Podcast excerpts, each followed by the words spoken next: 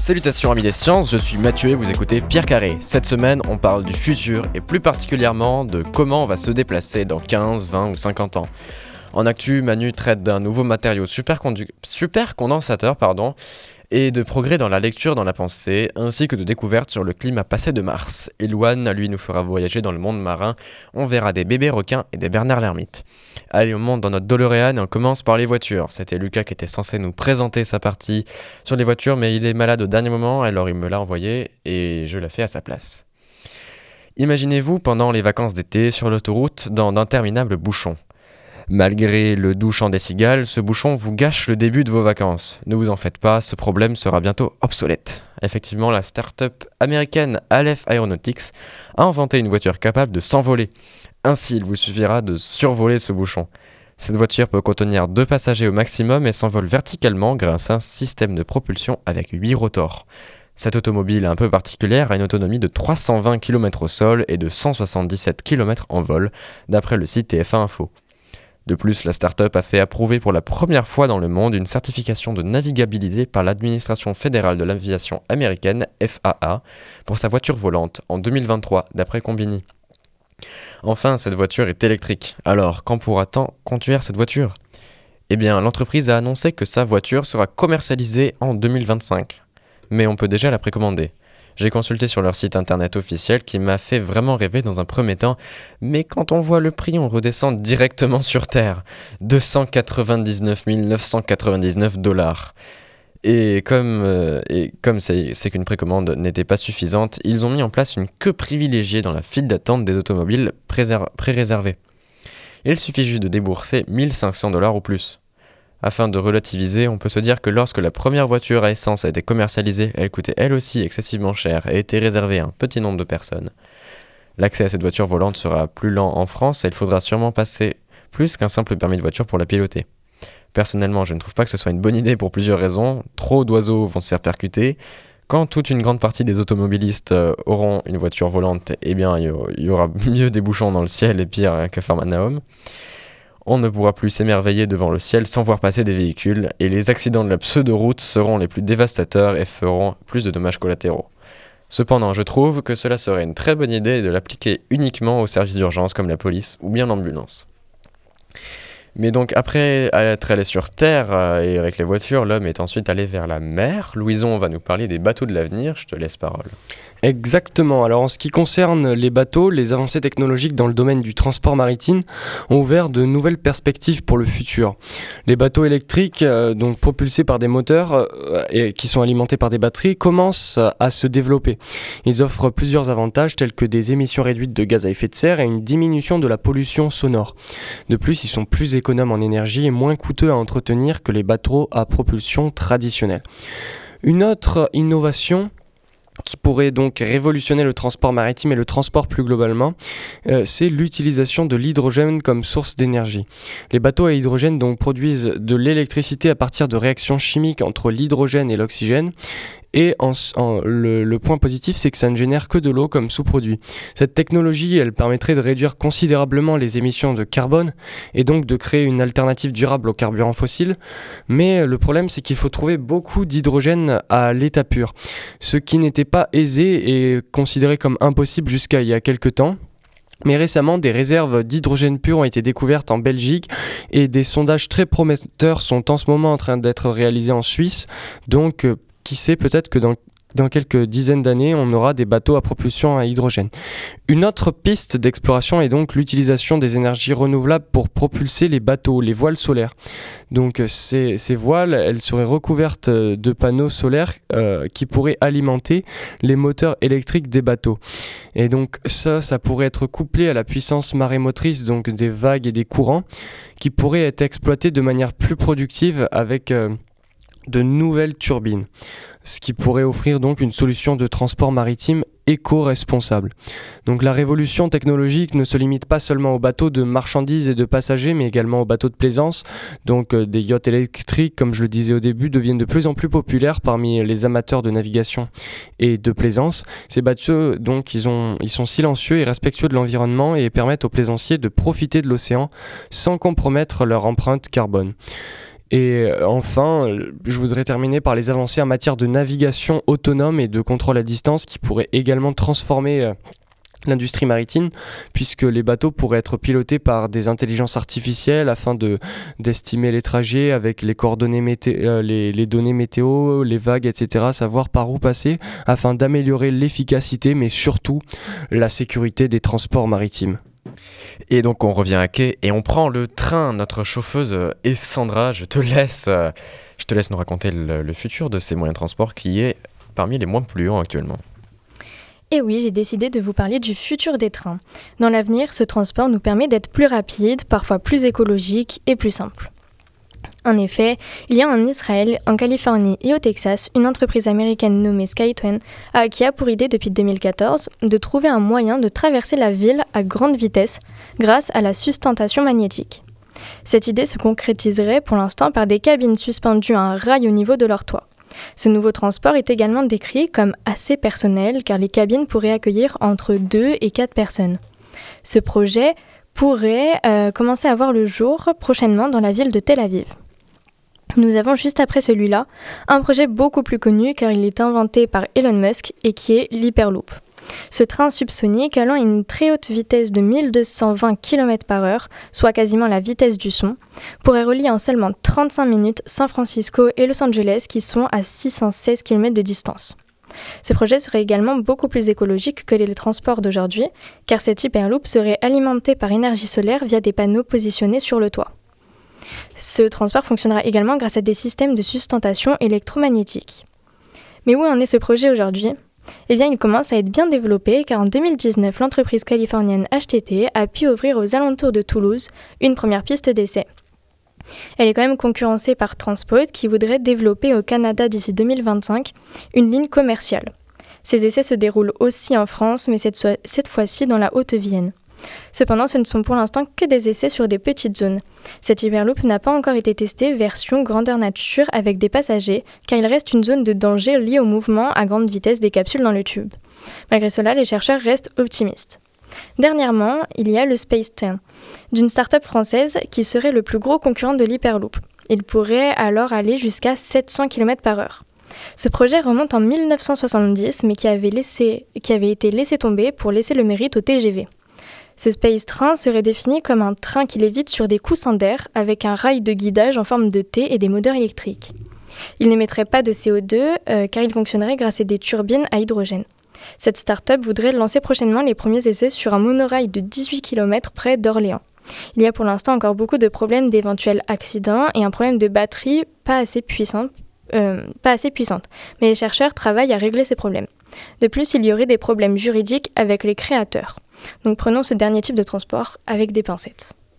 Oui, ça me paraît pas étonnant. Ce que tu racontes euh, ressemble plutôt pas mal, je trouve, euh, à l'aérotrain, projet qui était, euh, qui était apparu dans les années 74 par là, 80. Donc c'est assez intéressant. Et en parlant de trucs qui flottent sur des coussins d'air, techniquement les avions flottent aussi sur des coussins d'air, mais c'est pas exactement le même principe. Allez, on va parler des avions. Et donc voilà, le rêve de l'homme et surtout le mien, on s'envole parler d'avions et d'engins volants. Et parce que l'aviation est elle aussi un domaine qui va subir de nombreuses évolutions dans ces prochaines années. Les avions seront moins polluants, mais le domaine pourrait se diversifier, avec des taxis volants par exemple. Dans un futur proche, le premier changement qui devra avoir lieu dans ce domaine euh, sera la consommation de carburant. De nos jours, les avions consomment beaucoup trop et cela pose des problématiques environnementales majeures. Les entreprises comme Airbus ou Safran proposent des alternatives avec du biocarburant ou de l'hydrogène, mais ce n'est pas pour tout de suite. Les aéroports ne sont pas encore adaptés. En attendant, elles vont déjà réduire la consommation en carburant des avions selon le monde. Une autre alternative est les avions électriques. La question a déjà été pas mal étudiée, mais il reste un gros problème. Les batteries ne sont pas assez efficaces et le transport transatlantique ou même moyen courrier est bien évidemment euh, pas possible pour l'instant. Il existe euh, bien déjà des avions électriques, mais ce ne sont pas des avions de ligne, mais des petits avions à école, 4 ou 2 places, construits notamment par les compagnies comme Pipistrel avec son Vélis Aero ou Diamond avec son IDA40, la déclinaison électrique de son célèbre DA40. Je vous parler tout à l'heure également de taxi volant, et ça par contre ce n'est pas réservé aux films de science-fiction, parce que la société allemande Volocopter est en train de développer des solutions de mobilité aérienne urbaine, des sortes de drones électriques à 18 rotors, 2 places et pilotage autonome dans un futur proche. Pour l'instant ils doivent être pilotés par une personne et transportent uniquement un passager. Donc ces taxis sont des véritables taxis volants qui sont annoncés pour une utilisation exclusivement urbaine. Meilleure nouvelle, on pourrait voir ces Volocity, de leur nom, voler au-dessus de Paris d'ici l'été 2024. Donc pour les Jeux Olympiques. Sacré coup de com'. Et donc on va maintenant écouter la musique The Power of Love par Hugh Lewis and The News.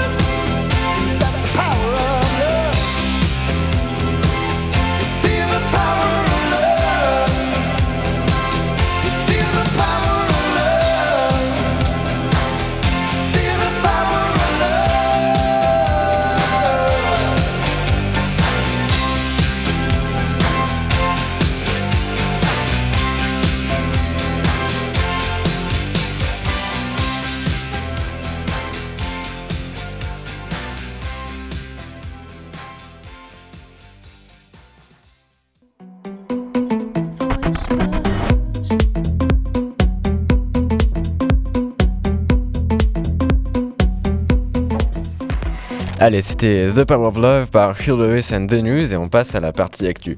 Allez Manu, tu vas nous parler d'un nouveau matériau super condensateur de progrès dans la lecture, dans les pensées, de découvertes sur le climat passé de Mars. Et Luan, tu nous feras voyager dans le monde des océans, je vous laisse la parole.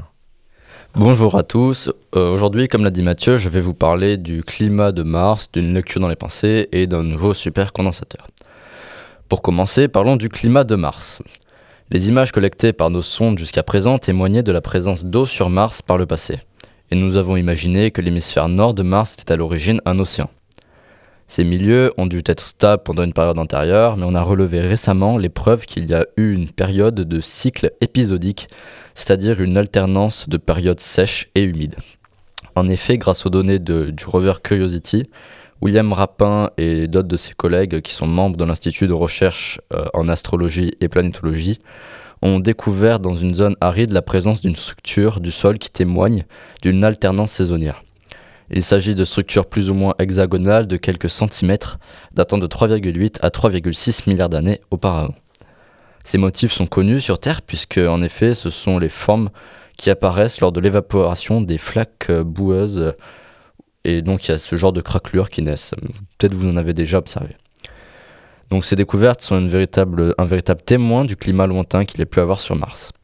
Pour ma deuxième actualité, je vais vous parler d'une avancée dans le domaine de la lecture dans les pensées. Ça paraît fou parce qu'on se dit c'est que dans les films. En effet, euh, dans une nouvelle étude, euh, les scientifiques Ludovic Bellier et Robert Knight euh, et leurs collègues sont parvenus à restituer une chanson à laquelle différents sujets pensaient. Pour cela, ils ont travaillé avec 29 individus à qui ils ont fait écouter un extrait de Another Break in the Wall du groupe Pink Floyd. Les chercheurs ont enregistré les signaux des différentes aires cérébrales des sujets et ont réussi à l'aide de, des données à reproduire le morceau. Bon, effectivement, la chanson était assez déformée, mais elle restait tout de même reconnaissable selon les scientifiques à l'origine de l'expérience. Ce n'est qu'un début, mais c'est tout de même un pas vers la reconstitution de nos pensées. Finalement, je vais vous parler d'un super condensateur construit à partir de ciment, d'eau et de noir de carbone à hauteur de 3% du volume de la solution.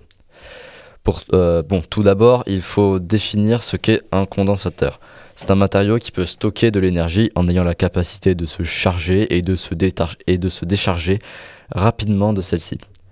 En effet, ce sont des matériaux qui peuvent être utilisés pour faire les batteries de nos téléphones ou de nos, appareils ou de nos autres appareils électroniques. Euh, le nouveau supercondensateur que je vous ai décrit précédemment a été développé par Nicolas Chanu du MIT et l'avantage qu'il a par rapport aux autres composants de nos batteries, c'est qu'il a, contrairement à ces dernières, la capacité de charger et de se décharger de son énergie très rapidement. Vous avez sûrement dû remarquer à quel point nos batteries se chargent en plusieurs heures euh, des fois, et en prenant de plus en plus de temps au fil du temps que notre téléphone vieillit. Bon, pour revenir à notre supercondensateur, il y a un autre avantage de taille. Il coûte vraiment très peu cher en matériaux, parce que comme je vous l'ai dit, il est dit, il est constitué d'eau, de ciment et de noir de carbone. Concrètement, où pourrait-on le voir d'ici peu? Eh bien, il va sûrement bientôt arriver dans nos maisons en béton, où il servirait en effet à capter l'énergie des potentiels panneaux solaires afin d'avoir un rendement plus élevé sur la quantité d'énergie produite par ces derniers. Voilà tout pour les quelques actus que j'ai sélectionnés pour vous. Et donc Eloane, tu vas nous parler euh, de, tu vas nous parler maintenant de, de, requins et de Bernard Lamy, c'est ça? Oui, c'est ça. Allez.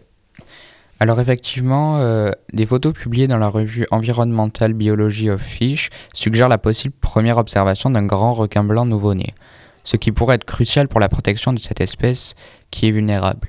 Les images ont été euh, capturées par la photographe Carlos Gona et le doctorant Philip Stern de l'Université de Riverside, en Californie, aux alentours de juillet 2023.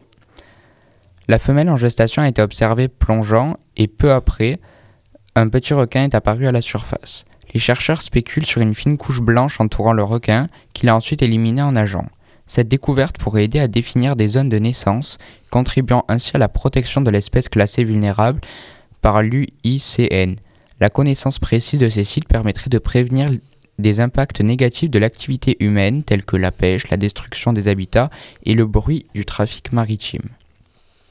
Aujourd'hui, je vais aussi vous parler de Bernard l'ermite. Pendant l'Anthropocène, les Bernard l'ermite adaptent leur abri pour survivre à la pollution croissante. Certains abandonnent les coquilles vides de gastéropodes au profit de déchets. Une stratégie intrigante étudiée par des chercheurs polonais. Pour comprendre ce phénomène à l'échelle mondiale, les chercheurs ont utilisé l'e-écologie, explorant des données en ligne, notamment des photos sur des plateformes telles que Flickr, e-Naturalist, Google Images, YouTube, etc., ainsi que des recherches dans la littérature scientifique. L'étude a porté sur les Conobitaceae, une famille de Bernard l'ermite terrestres révélant l'utilisation répandue de coquilles artificielles, principalement en plastique, aux alentours des 85%, suivi de déchets en métal et en verre. Les chercheurs avancent des explications possibles, soulignant la présence omniprésente de la pollution plastique fournissant des coquilles artificielles abondantes. De plus, la raréfaction des coquilles naturelles pourrait pousser le Bernard l'ermite à opter pour des alternatives moins coûteuses en énergie. D'autres hypothèses incluent la préférence possible des coquilles artificielles en tant que signaux sexuels, attirant plus facilement des partenaires, la légèreté des déchets facilitant le transport, voire leur utilisation comme camouflage. Les scientifiques notent également la possibilité que les odeurs émises par les déchets, similaires à celles des congénères morts, guident les Bernard l'ermite vers ces nouvelles coquilles. Ces hypothèses nécessitent des expérimentations futures pour confirmation, en attendant, ce comportement pourrait déjà influencer l'évolution des Bernard l'ermite terrestres, altérant potentiellement les critères de choix des partenaires et introduisant des éléments industriels dans le processus évolutif. Voilà tout pour aujourd'hui. Eh bien, merci Elouane, euh, merci Manu, Sandra, Louison et ainsi qu'à Lucas, même s'il n'était pas présent sur le plateau pour cette émission. On se retrouve la semaine prochaine pour toujours plus de science. En attendant, restez curieux. Salut!